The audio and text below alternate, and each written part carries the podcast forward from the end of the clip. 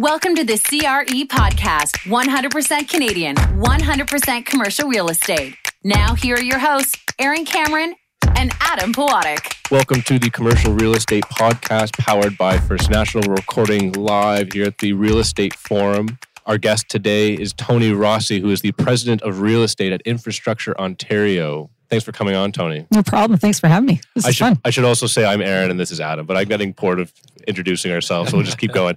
Toni, you know, we always start these podcasts with a question about how you got into real estate, why real estate, what your story is to leading up to where you are today. Sure. So I'm probably one that hasn't taken the traditional path of going through business school and getting into real estate in that traditional form.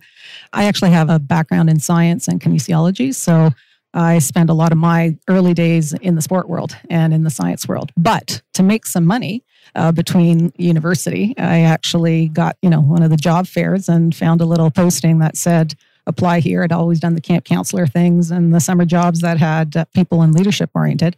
And I thought it's time to get an office job and get some money.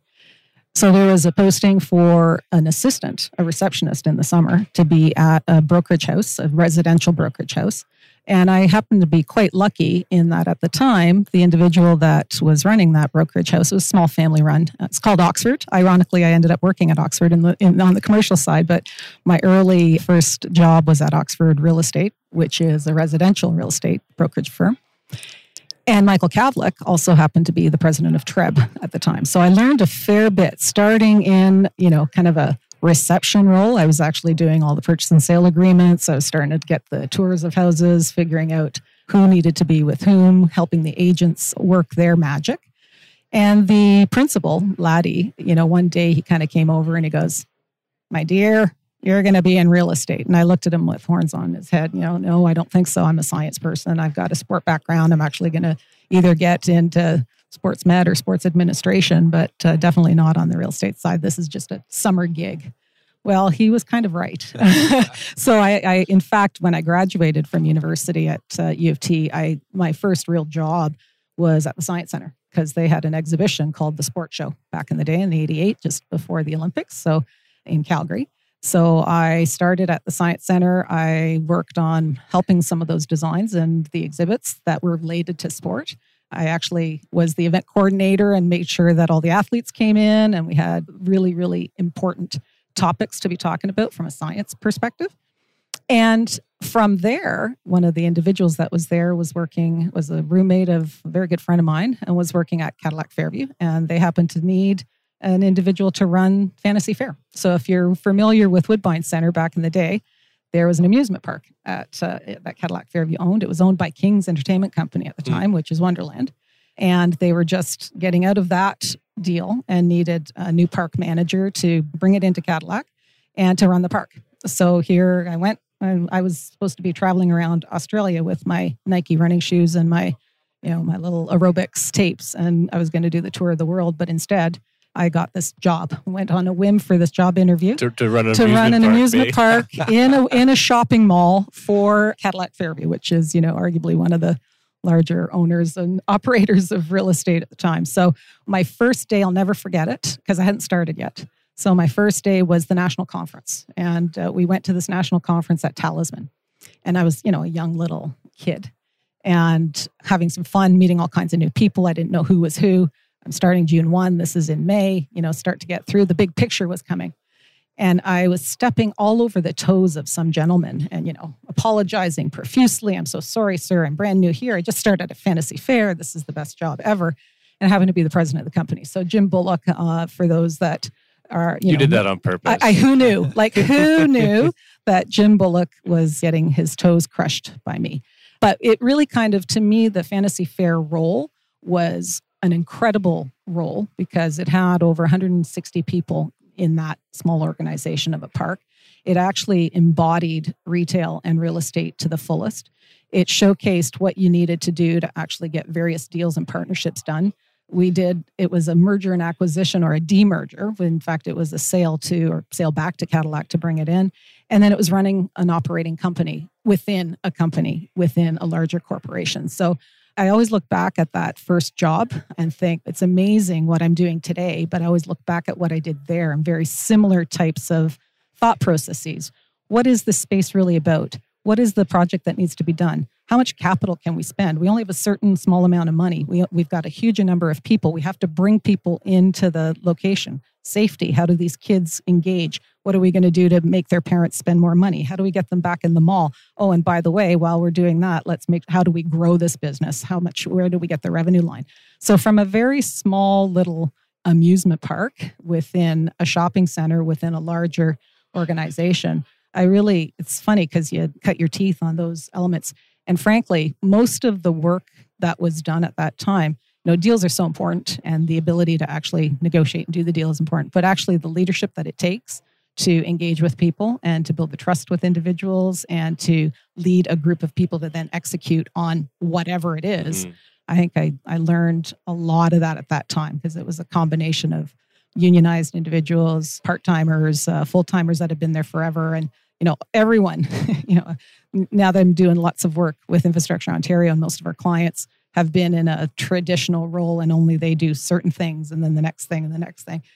You know, I learned that the individual that was at the bumper boats for eight hours a day and not very happy when the next kid was coming up. You know, maybe if we rotated the bumper boats to the Ferris wheel and then they looked at the JMB train or whatever, you start to engage people. And oh, by the way, by doing that, you're cross pollinating and you're in fact looking at the cost side of it and, and your ability to have engaged individuals doing more, wanting to stay. It's usually got thrown it's, into the deep end just, here. It like it's like, just, I mean, it was fun. So that was my start. That's the wow. start of real estate. And then through that, uh, progressed through Cadillac Fairview. Obviously, I love the organization. Spent a lot of time in the retail side, uh, running shopping malls. And then without, without, without parks, the parks. Yeah. yeah. No, after that we were into real shopping malls and, you know, and the, and the real issues. And, you know, at the time, I think most people last number of years, we haven't really, although we talk about going through a recession, we haven't really gone through a real recession where the Calgary today, arguably in Alberta right now, they're they're really struggling and there's certain pockets in in Canada that might be, but not to the extent that we had in the 90s. And uh, at that time, there was many, many, many large Canadian and American real estate companies that went under, mm-hmm. and large retailers that did the same thing. So I also learned early in my career how you need to morph, constrain, help, find ways to get through you know, we were on the verge, as many uh, will remember, Cadillac Fairview was like others, Marathon, uh, Y, and others went through CCAA. So we were on the verge of bankruptcy. Judge Farley came in, found ways to make sure we showcased what we could do to keep payroll going, to keep the company alive. Uh, at the time, obviously, everybody had totally leveraged and then uh, their debt. So you learn a lesson.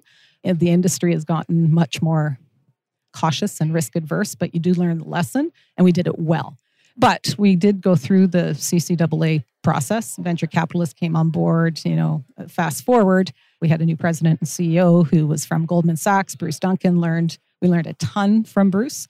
Went on the public market. So here's a sleepy, not a sleepy, but an amazing company that was doing well, uh, very large. Went through some very difficult times from a bankruptcy perspective.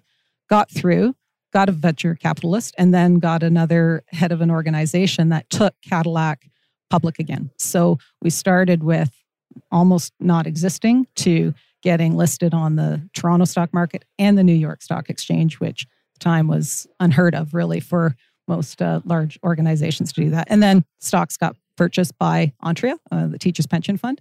And uh, one of the key roles that I did was Entria although they purchased the Cadillac stocks, they actually kept three malls to themselves. So they, they were the direct owners. So that was my first foray into working directly for the owner, not just the, the owner through an asset management company. So yeah. versus the landlord owner, right? So up until then, I was always the part of the ownership model and part of the property piece. And the after that, uh, we we spent a fair bit of time with Entria. So I understood pensions, started to understand what the pension funds needed to do, why they were investing in real estate, hedging their bets, their investment portfolio. But it was very interesting how how their fingers were quite in on the three properties that they owned themselves. So they visited a lot. There, you know, I was at Hillcrest at the time, and their their office was three or four blocks away. So uh, I certainly had the pleasure of meeting with. Uh, with individuals from Entria quite a bit. So learned a lot about service, right? Mm-hmm. And how you make sure that you are dealing with that client because they it's their money and they want their money to grow. How are we going to continually grow that asset? What else can we do to to make their investment grow more. So fast forward, I went. I did a number of different roles at Cadillac, which my the last role I did there was at TD Center. So one of the first, still am the first and uh, only female that has run that complex, four and a half million square feet landmark place. It was an absolute honor. Like if uh, if you think about the TD Center and what it represents, both for our city and and the province, but also for the country, it's the capital of most of the equity that is going through the big banks. But the best story of the TD Center was we had its 40th anniversary while I was there, and Bregman, Bregman and Hamann were the designers, and we were interviewing him. We asked him a little bit about, you know, what it was like to work with Mies van der Rohe, who was the architect and designer of this amazing complex. And I'll never forget, you know, I almost started tearing up. And I'll never forget his commentary on when they were deciding the color of what the TD Center would be. Now, don't forget, this is like the late 60s. It's sleepy town Toronto, a very conservative city. And if you look back, the articles that talked about the TD Center, they talked about the black coffins, they talked about it was very avant garde for this city. And so Mies looked at the group that was around him and, and he just looked up and he said, you know, it's going to be black. Black is the noblest of colors. And so that tradition of, you know, the design and what that particular complex meant to this city really uh, resonated with me with respect to city building, with respect to community housing, with respect to iconic legacies and how those legacies make an impact not only on the economics and you know it's turned over how many times and certainly has been a wonderful wonderful asset for Cadillac that continue to produce as result and great value. But it also houses some of the most impressive organizations in our country and it also houses people that have to do that. And I watched it morph over the years. So think about it, you know, these five iconic buildings, but the insides continually morph. And as you look at various tenants and what they want to do and how they want to organize and how people produce and the projects that are done within it, it's just a testament. After that, I went into, I moved over to Oxford and spent some time on the development side, only there for a couple of years, and uh, then was headhunted to Ontario Realty Corp and worked on their asset management. And as we were looking at public sector real estate, you know, I keep going back to Fantasy Fair. It was kind of a brand new experience. There wasn't really a playbook on truly public sector real estate proper. So we created with the Realty Corporation, we've really spent a fair bit of time creating the real estate practices that are needed to grow an entity, to grow real estate and use it in its best form, right? What is the way to make sure that real estate is actually leveraged, value enhanced, brought to fruition. And I happen to be on the executive team that uh, helped merge Ontario Realty Corporation with yeah, Infrastructure that, Ontario. What that, what that, yeah. what that process was like. What, what that- year was that? And uh, so that was in 2011. And that was a, you know, it was a good process. Like when you think about, again, I, I actually think it was a bit ahead of its time. Because when you think about the integration of infrastructure Mhm. or just building and capital deployment with the fundamentals of real estate and the ongoing use of that real estate and that building and the ongoing operations and the sustainability, you know, back to TD Center has been there since the 60s. Well, why? Because it was actually built in a way that it was going to sustain and operated in that same pattern. So we spent, from an ORC perspective, we spent a lot of time with individuals at IO from a true project piece, and you know, it was a, it's a P3. The IO at the time was still, and today still, we we were the ones that uh, started doing a different financing model, frankly, to be able to address the capital needs of the province. And the main capital needs at that time were was healthcare. So really revamp the hospitals and get the hospitals back to a new one. There was so much infrastructure that was debilitated. And how do we actually do that without having the money to do it? Mhm. So the province may be capital rich, but they still needed that capital injection. But they are very much ongoing operational cash flow. You've got to sustain it. So the P3 model, the AFP financing model that was developed at infrastructure at the time is really kind of the model. You know, there was a UK model that was it was leveraged on, but it's really now been the model that is globally recognized and utilized to be able to deploy capital by bringing consortiums together. Yeah, can you elaborate on just what Yeah. that is and how that works, how that sure. functions? So we would, if there is a need for any particular infrastructure, I'll go back to healthcare as an example, Sure. or courthouses or jails. And we can talk about transit in a minute because that's a whole A whole other, a whole, other, linear beast. uh, yeah, and sure. and my colleagues at uh, IO, you know, are are scratching their heads a, a lot and just ensuring that we find the same mechanisms that we did with healthcare for linear. Because although that's infrastructure, they're a little bit different. You know, in the ground is different than than billing, but in essence, it's bringing equity partners together. You know, the Fengates of the world and the like, the plenaries of the world, with the constructors, the PCLs, the EllisDons, and the like, with the ongoing operator for a 30 year concession and creating the financing upfront that you can get the building built, getting it to substantial completion, paying out your equity partners, and then you have ongoing uh, availability payments on a monthly basis for 30 years. So that's kind of revolutionary because the rest of the portfolio, from a government perspective, still needs infrastructure once it's built, still needs to be on uh, maintained on an yeah, ongoing there's basis. always there's always capital, capital that has to be deployed. needed, yeah. And and the one things government are good at is in fact deploying first capital. What they're less good at because their mandates change every 4 years is prioritizing and ensuring that the ongoing operations and the maintenance is there for any one of those buildings. So we're not alone. Our province and uh, across the country most public sector portfolios are starved for ongoing operating dollars.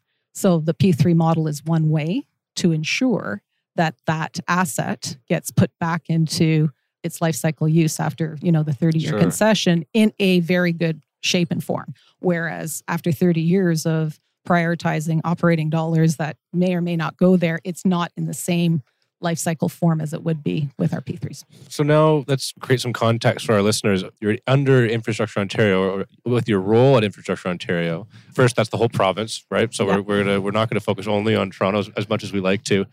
But what are the asset classes, or what is the real estate that falls under? I mean, you've mentioned you mentioned jails and, and courthouses and hospitals. Like, what else is there that kind of falls under your jurisdiction? Great question. So, from a provincial perspective, you know, funnily, one would think that the Premier of Ontario or the Prime Minister of Canada would know in a minute exactly what they owned and could get that data and information like that. Well, it's been a number of years for of us trying to collect it, and the reason is because it's been fragmented across. You know, the real estate entities have been created, hospital boards, school boards, various asset class have actually had their own authority and funding ability to, to do real estate. So from an asset class perspective, one of the things that we've now established is exactly how much real estate is in the province of Ontario. Almost 600 million square feet. We've got almost 4 million acres of land.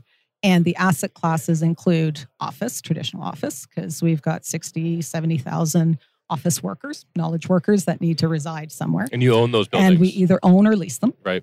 And we are so the office asset class, and similar to most landlords and tenants of office space, we're constantly looking at ways to optimize and utilize that Mhm. office space. There's courthouses. So across the province, you know, is it uh, every it's- courthouse, or is it is it some courthouses are owned by the municipalities? some, municipalities? so yes, so some courthouses are municipal, some courthouses are federal, some courthouses are provincial. Right. So that's a whole other well, conversation. courthouses can be tenants too. Like I've seen They courthouses sure as just office space in an office building. They sure can. And so, so you would be the tenant. You would we manage would be the lease. tenants Yeah, that we would be managing the lease for that particular for the ministry, the ministry of the attorney general. But we would also be the landlord and the builder of that asset. So we could either build it, landlord it over time, or tenant it depending on the complex. So we also have laboratories, we've got medical centers, we have jails Mhm. uh, and detention centers, OPP stations. You know, from a provincial lens setting, the amount of asset classes that are in the provincial portfolio. portfolio, Yeah. There's retail, but not the retail in the same sense of, you know, like a Loblaws or what they would be doing. But there is public facing space, Service Ontario, by way of example, and where Service Ontario resides. And so that's full on retail space. And it's across the province in shopping malls, uh, you know, Mhm. en route across all the, the, the 401 and the 400 series. Those are public facing service centers for And- travelers. And, those are owned and, And those operated are by owned and Infrastructure operated Ontario. by at this stage some are the consortiums that I talked about, the Right. P3s, but essentially owned and operated. with major brand name tenants Yeah, throughout yeah, all of course. Yeah. Great Yeah, real estate, high traffic. Yeah. So the other asset classes that we spend a fair bit of time on is the hospital asset class. Mhm. So, uh, and mostly from a P3 perspective, building, state experts, set of Mm. capital and they will deploy their own. That seems University- that seems inefficient to You me. got it, my friend. so one of the back to, you know, my the early days of fantasy fair. yeah. Why is the one person at bumper boats for eight hours when in fact they should in fact Be find a ways to be yeah. So this is where, you know, I've spent a fair bit of my time over the last number of years at Infrastructure Ontario, A, understanding the inventory. So the supply side, understanding what do we actually have. B, then understanding the demand side. What is really needed? You know, we're now looking a lot at our demographics, and most of it is based on what the government of the day and their mandate of the day. So IO, it's a bit of a confluence when you think about it. Governments are in place for four years, sometimes two. Various governments have various mandates. When you think about real estate and infrastructure, that's not a four or two year mandate. That's a more than that. 50 year Yeah. mandate, right? And longer. So, you know, finding ways to align and deploy the projects that the government of the day needs and wants. We've been very lucky over the last little bit that uh, most of the mandates have been consistent. So, affordable housing is a very important mandate, not just for the province of Ontario, but arguably the city of Toronto and the feds. Long term care. Our demographics are aging. So, what's happening with the long term care models? Transit and transit oriented development is becoming more and more and more paramount in the work that we are doing. And all of those are key government mandates economic development, smart deployment of capital. How do you procure it so that it's consistent and efficient? How do we leverage our current real estate? So now, you know, the industry has grown up. The industry has become quite a profession. And I think the public sector real estate is still in its not infancy, but it's still in its opportunity world of being opened up because it's now starting to become quote unquote more professionalized because it is an industry versus in many of our public sector jurisdictions we have fragmented real estate experts that will move around and mm-hmm. are policymakers Move usually, around. Yeah. right? Most real estate experts want to stay in the real estate industry. They'll Yeah. work for large landlords. So for IO, we kind of create the bridge between the public sector and the private sector by taking public sector needs, policies, desires, and deploying them capital and marrying them with private sector expertise in mind. How long have you had your current role as president? So three years. Three so years. you're and still, on the and it sounds like you're still kind of in the we're still in the information-taking well. I mean, we're, we're we're let me step back now and talk a little bit about Infrastructure Ontario. Sure.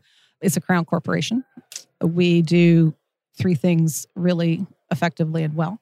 We start with the need in mind, so we actually create commercial solutions by doing transaction structuring, by working together with the private sector and the public sector. If there's a problem that the government needs to solve, what are we going to do with Ontario Place?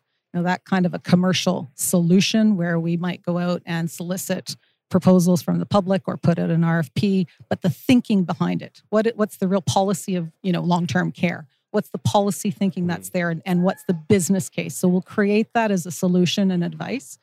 We execute on transactions, which is arguably the P3 model for sure, but it's beyond P3s. Like when you think about it, there's about 30 P3s in current operation. It's about almost $14 billion worth of assets under management. We've got another $65 billion in pipeline of all different kinds of assets. Mhm. Just the subway project alone is another $28.5 billion dollars that is going to be deployed over the next 10 years. So there's that translates is to that the about Ontario that's the line? Ontario Yeah. line. So that translates to about 80 or so big type of those P3 projects where we're using consortiums. We're actually going out to the marketplace and bringing those players together. Over and above that, in the portfolio today that we manage, there's another four, five, four, five, six thousand projects on a capital repair perspective that are going on all the time. So how do they get deployed? And that's just IO's management. On top of that, the Ministry of Transportation, other ministries have their projects that they're going out. So mm. the fragmentation of what I call the smaller crown or traditional projects is an opportunity. And it's an opportunity for deploying the right capital in the right way, prioritizing it in the right way, and putting it out. The other projects that occur and the other partnerships that we do is just on the ongoing management of our assets. One of the things that IO does quite well is work with the marketplace. Mhm. We engage with the private sector. We don't want to reinvent the wheel. How do you integrate what's there and how do we take what the private sector does really well and marry it to the public sector mandate or need? So we'll go out to the market all the time, do market soundings on we need, Mhm. you know, new long-term care. Fantastic. How do we actually deploy a new long term care? We need new affordable housing. Well, we'll do a sounding that says the policy suggests that we need 30% rent geared to income in this particular site. Mm-hmm. We have a piece of land. Best and highest use is not affordable housing, it's probably condo building. Is there any private sector developer, joint venture, consortium that might want to come together where we could vend in the land or utilize that land portion for value to meet the need of the affordable housing mandate if that developer in fact delivers then those you know, yeah, six, seven, eight hundred yeah, units. I mean, and we did a project like, and I, I'm being very specific because that was our commercial solutions portion where we came up with the business cases of, of trying to deploy that in four or five different ways in the marketplace. And then we actually started to execute that transaction. So we put an RFP out in the marketplace and who was available.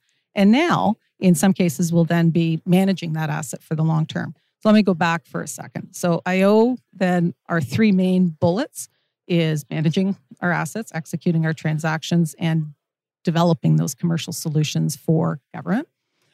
But we can't do it without the partnerships with the private sector.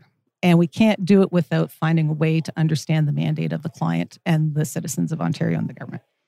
So, what does that mean now? So, from a real estate perspective, I often think about real estate being both a catalyst of change and because, and here's a great example I'll use Macdonald Block, which, if you're in Toronto, you'll know the buildings just at the corner of Bay and Wellesley.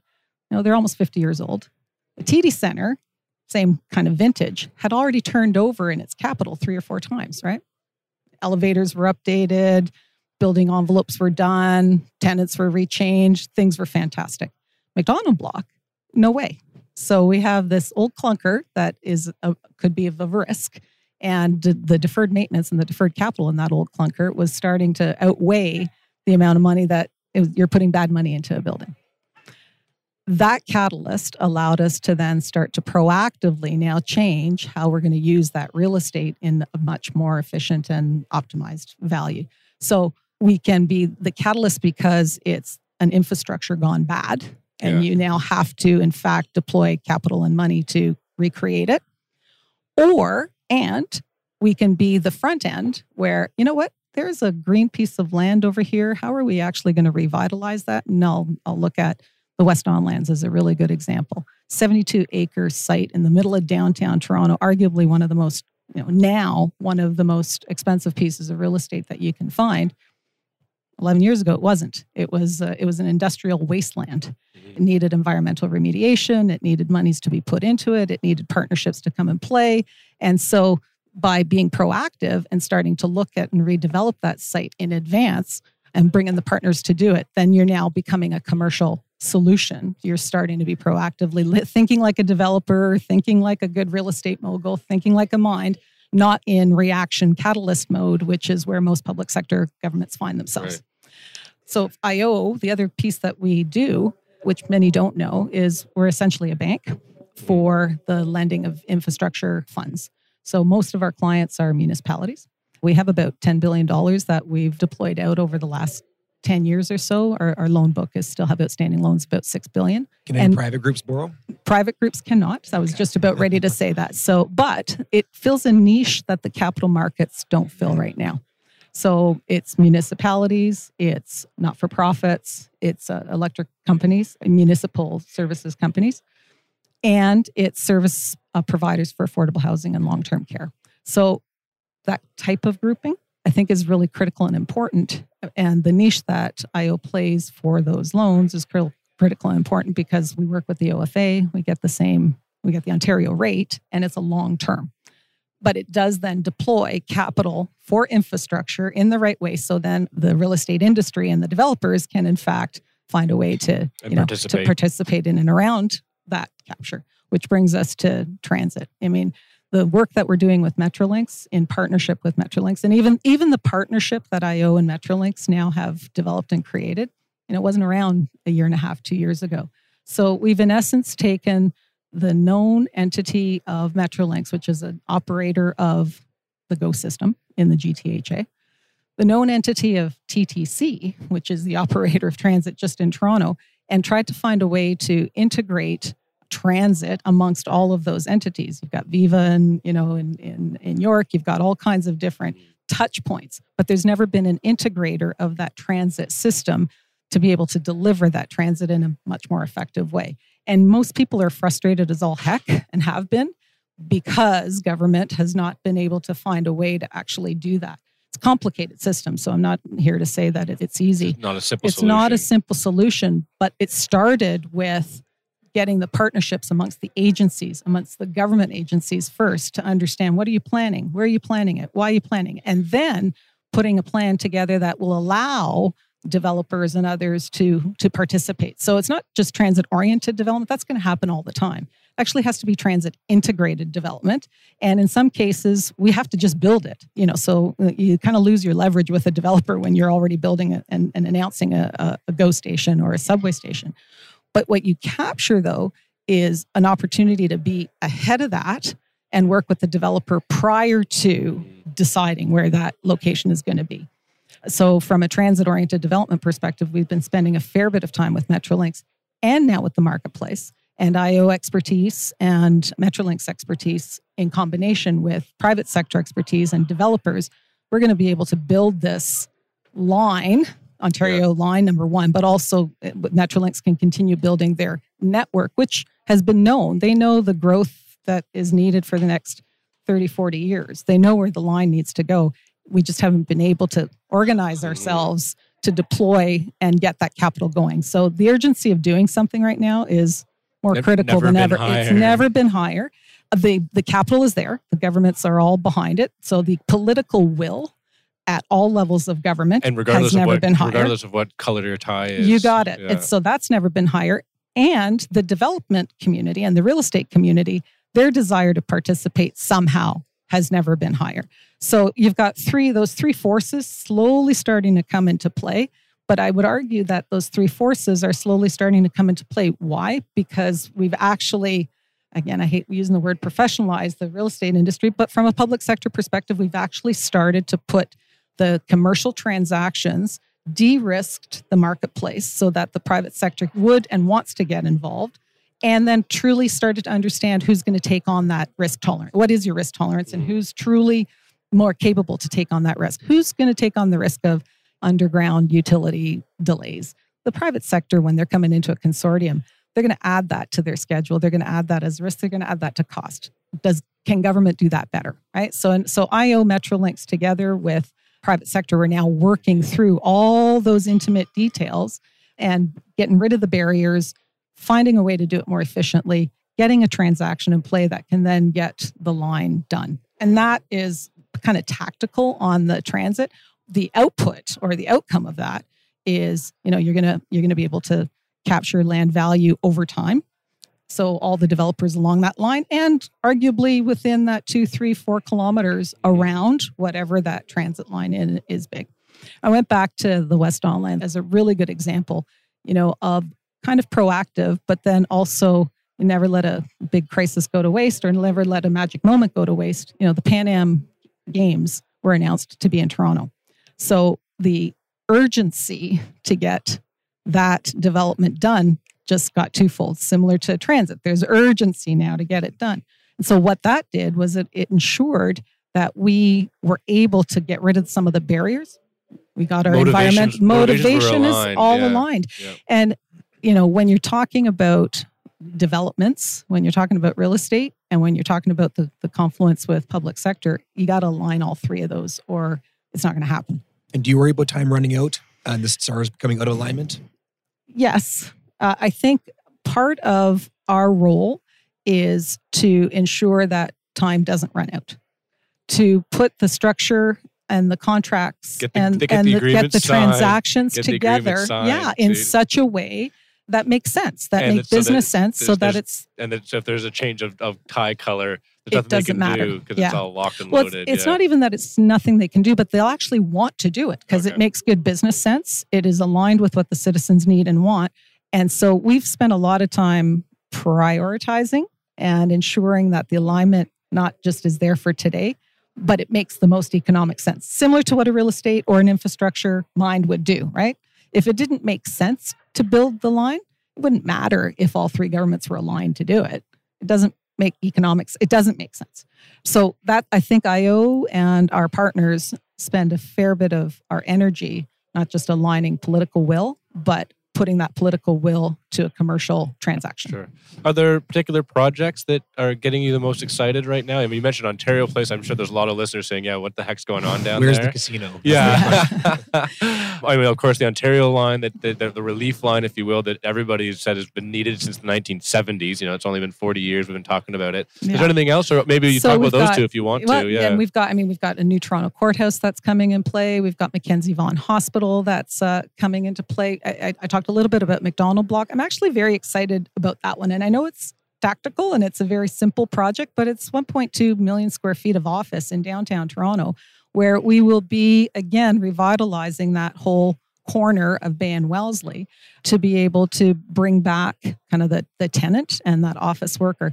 Find it, I find it very interesting the future of office work, right? When you think about most of the of the talent can work from anywhere, how they want with the technology that's in place. You know, here we are going out and doing a, a P3. So Macdonald Block is the first time we've actually deployed a, a true P3 model, meaning we we brought together the equity partners, we brought together the constructors and the ongoing operator in an office model. Normally, that has not been the case. It's always either been a hospital or a Mhm. jail. Why? Because a hospital and a jail, it's going to stay in public ownership all the time. But an office building is a commodity. You know, you Well, there's can, cash can, flow. Yeah, There's- there's cash and there's flow cash there. flow there, and you Yeah. can you can in fact, and you can buy it through a lease anytime you want. So that was the first time that we actually did commercial transaction that was related to that asset class. What's kind of exciting for me is looking at what's the next asset class that we can look at. You know, we're starting to look a little bit at laboratories. So, you know, back to defragmentation of, of a particular line of business. Know, we've got many different kinds of labs located all over the place uh, that are not necessarily doing or are doing very comparable things and maybe 20% of what they're doing is is not the same. So water testing is it regulatory? Is it ongoing pathology? Is it what is it? And can it be done in a facility or two or not?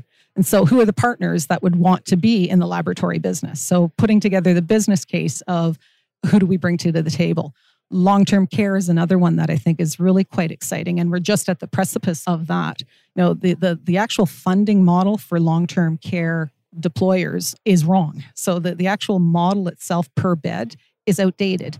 And so the, you'll never have a good long-term care system if you don't actually address the outdated funding model and that business case. So putting the business case together for government that helps them look at different kinds of deployment and then working with the private sector Oh, yeah, you know look there's all kinds of land all over. We have land in schools and hospitals and all the rest. So even unlocking that, but I would argue and say, you know, the Reveras of the world. Well, I was or, going to say, yeah, like our, we're, we're the largest senior housing financing company in the country, and all of our major landlords in that space would love to participate in that long term care. And to be, to be quite honest, I mean, we've been working very hard, First National, to lobby CMHC and get them back on board because I, you know, that's one of those spaces where you don't even need to be involved. The private sector will take care of that Correct. space as long as the financing is there for them. So correct. And there's, and there's and, lots of ways that you can. and maybe even leveraging some of those lands. Like, is there when we did the long term care and the affordable housing mandate, we looked at affordable housing in four different ways. One, we could take a piece of land that we already had and sell it outright, and then just you know put in the deal that you have to put this structure. Two, we could um, do a long a long land lease, Mhm. right, with a with a developer who will go out and build uh, highest and best, build great condos, and make twenty or thirty percent of that affordable. Uh, so rent geared to income and a service provider uh, or service uh, manager running that. Three, we could actually go out and build the community ourselves. We could master plan a whole area for affordable home ownership, you know, an entire mixed use development. Or four, we could do some land swaps. And the land swaps could be certainly with the municipalities, but why maybe not with the private sector? Like Yeah, there might be a different, you know, if we can, it, it will look at the various values of land in the Delta. So, you, I mean, all this sounds wonderful, and it, it's kind of. I'm sure everyone's listening, saying this is very comforting to know that there's somebody at the helm of this stuff that has sort of the background that is thinking about these things in sort of a pragmatic sense. What keeps you up at night, though? What are you worried about most? Like, what is the thing that it's kind of the hardest thing that you're still arm wrestling with that you're not sure how to solve? Yeah, I would say scale is really the, the key thing that is keeping us upscale, the ability to, in fact, get the right talent to deliver on mega mandates. And I would say the integration now of the various forms of technology. So, I mean, I'm, you know, we're talking about our ability to now deploy things easily. I mean, uh, building use is a building use, but we've got so much new, both technology, the way things are being run and done, how do you integrate those into either legacy systems? Do you rip out what you currently have, which is not economic, especially in infrastructure? We've got aging infrastructure that just does not have the right ongoing funding for it. So to me, that what that's what keeps me up at night the most is the ability to get the funding that is going to be needed for our infrastructure in a prioritized way and then in fact get the right leaders and the right structure to be able to deploy it and the right people. We're in. We're are you, in, are you having in, a hard time attracting attracting talent just given the nature and working Yeah. in government versus you know I'd rather work at Cadillac Fairview than work at, at Infrastructure Ontario. How do you First National. or First yeah, or National? First National, yeah, like you, yeah. Why, you know, clearly this was an interview for both of you guys, Yeah, so I right, can't right, imagine right. why you wouldn't want to be leaving your your current role. I would say, yeah, I, I would say the real estate industry, just in general, I think we attract a certain grouping of people, but are they are they the group that is going to be needed in the next three, four, five, seven, ten years? The trades, like frankly, not that it's our people that we are hiring. We don't hire project trades. We're not in the construction business per se, but we actually hire all those organizations that hire that. And I think we're in a real dilemma of just skilled trades today. And, The missing and the, middle. And the missing middle is really, it- it's real. I also think it's important from a leadership perspective, you know, how do you train up individuals quickly so in our context so that they don't get frustrated because you know you guys have articulated all already the mandate is huge the complexity is quite there it's not all that you know sexy truly when you're thinking about we're not going to be able to you're not going to get any stock options when you're coming to io but i think the what we have found is individuals love to see the outcome of their work. They love to see the purpose of why they're doing something. It is really a very cool thing to say and not easily found to say that you have worked on a project that is a hospital that is going to be saving lives constantly. You've worked on a project that is going to be moving people. No, when you've worked on an office building or you've, you've built a shopping center or you know a, a Loblaws or a, or a Walmart, it, it tends to be the same. I would say we the type of people that we attract, and we've been quite lucky. It's not for money, obviously, that they're coming over to IO, not for stock options, but it is for outcome and it is for clarity of purpose. And I, I do think that there's more and more individuals today that love to use their private sector mind, their entrepreneurship, the their ability to create good business cases for public sector good and deploy it fast, right? Yeah. I mean, I think there's also a lot of, ind- and the, the, don't get me wrong, we we actually our client is we're, our client is the government of Ontario. We certainly aren't politicians, and we certainly aren't bureaucrats or OPS workers, but we do respect the work that is done and the need for that public infrastructure. Mhm.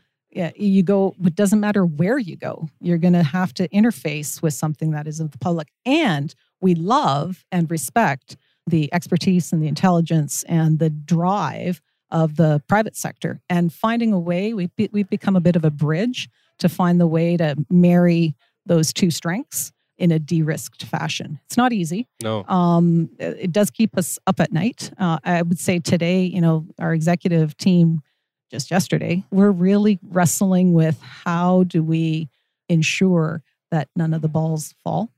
What's the technology that's coming up that we're not going to be able to buy or deploy it but who and who do we go out to to partner with to do this? How do we find the right risks and transfer them appropriately how do we ensure that we've got government policymakers you know thinking in the right way so that the private sector can in fact help Yeah. right And wants to and help. wants to help and so that's kind of what's keeping us up and then where are we going to get the talent and To and execute. to execute on it and yeah. And we talked a lot about obviously your, your views in real estate and managing this this huge beast of infrastructure Ontario. But you're also a leader in within your organization. What vision do you see for infrastructure Ontario in terms of your leadership? It's a good question because I think at the end of the day, the only way you can get anything done is through people. And so engaging in the right culture and ensuring that occurs. And, you know, it's funny because the worst thing that can happen to a parent is their kid who has now gone through business school and understands all of the all of the business management uh, books and comes to you and says, "Hey, you know, you're a leader of an organization. What are your yeah. success Toni's, traits? Toni's daughter is sitting right here with us also. Just, and so, and yet. so I've got my daughter Kenzie just looking at me, but she actually did this a few years ago and said, I've got this assignment. What's leadership? And I thought about it a lot because you do get asked a fair bit. So I kind of tried to simplify it and I came up with the ABCs of successful leaders, which I'm not going to be writing a book. It's not trademark. Go and take it. But the A's for me and how I think that it's important to lead you start with authentic action. You go to your B's, which is boundless belief. I think you've heard me earlier, like you got to believe in something and you got to just have it in play. And then your C's is there's got to be courage in your curiosity because the questions are hard and there's always trade-offs that uh, that occur and and you have to have the courage to be able to do it. And I'm a huge Da Vincian, so then that brings us to the D's, which is Da Vincian doing. One of my favorite Da Vinci quotes, talks about the urgency of doing. And he says, you know, he's been impressed with the urgency of doing. Being willing is not enough. You have to act. Knowing is not enough. You must apply. So Da Vinci in doing then brings you to your final ease, which is excellence in execution every day. So there's my leadership success stories, and and you, know, you should have that on the, day, wall. I'm sure you have it on the wall. I don't, but I'm going to have to. yeah, I think at the end of the day, you cannot you cannot you cannot inspire people. You cannot keep people you know who was it malcolm uh, gladwell i think you know he, he, said people don't leave companies they actually leave their leaders. And so uh, you know we tend to always think about servicing of others and treat somebody like you want to be treated. No that's not leadership. In fact you need to treat somebody like they want to be treated. And so leadership means you've got to get to know them got to know what they want how they want to feel and then be in service to them Toni, we want to thank you for coming on the show today, being so generous with your time. This was uh, super interesting. And I believe you're the first guest we've ever had on from the government perspective. So that's been uh, a real shift from our usual. It's been, it's been yeah. nice. Yeah, it's been great. That was really, really, really, really good. Thank good. You. Well, I'm glad you like I, I thought I would take a little bit off of cap rates are compressing. yeah. Yeah. yeah. Our rents are going up. Cap, we got it. Yeah, we got Next it. Next episode, right back to that. Yeah. yeah. yeah. Uh, we want to thank First National for powering the podcast. We want to thank uh, the forum for hosting us here today. And introducing us to people like Toni. Thank you. Thanks, Toni. You're welcome. Thanks. Thank you for listening to the CRE podcast. The information from this broadcast is not to be relied upon as financial investing, professional accounting, or legal advice. First National Financial LP holds Financial Services Commission of Ontario license number 10514 and 11252.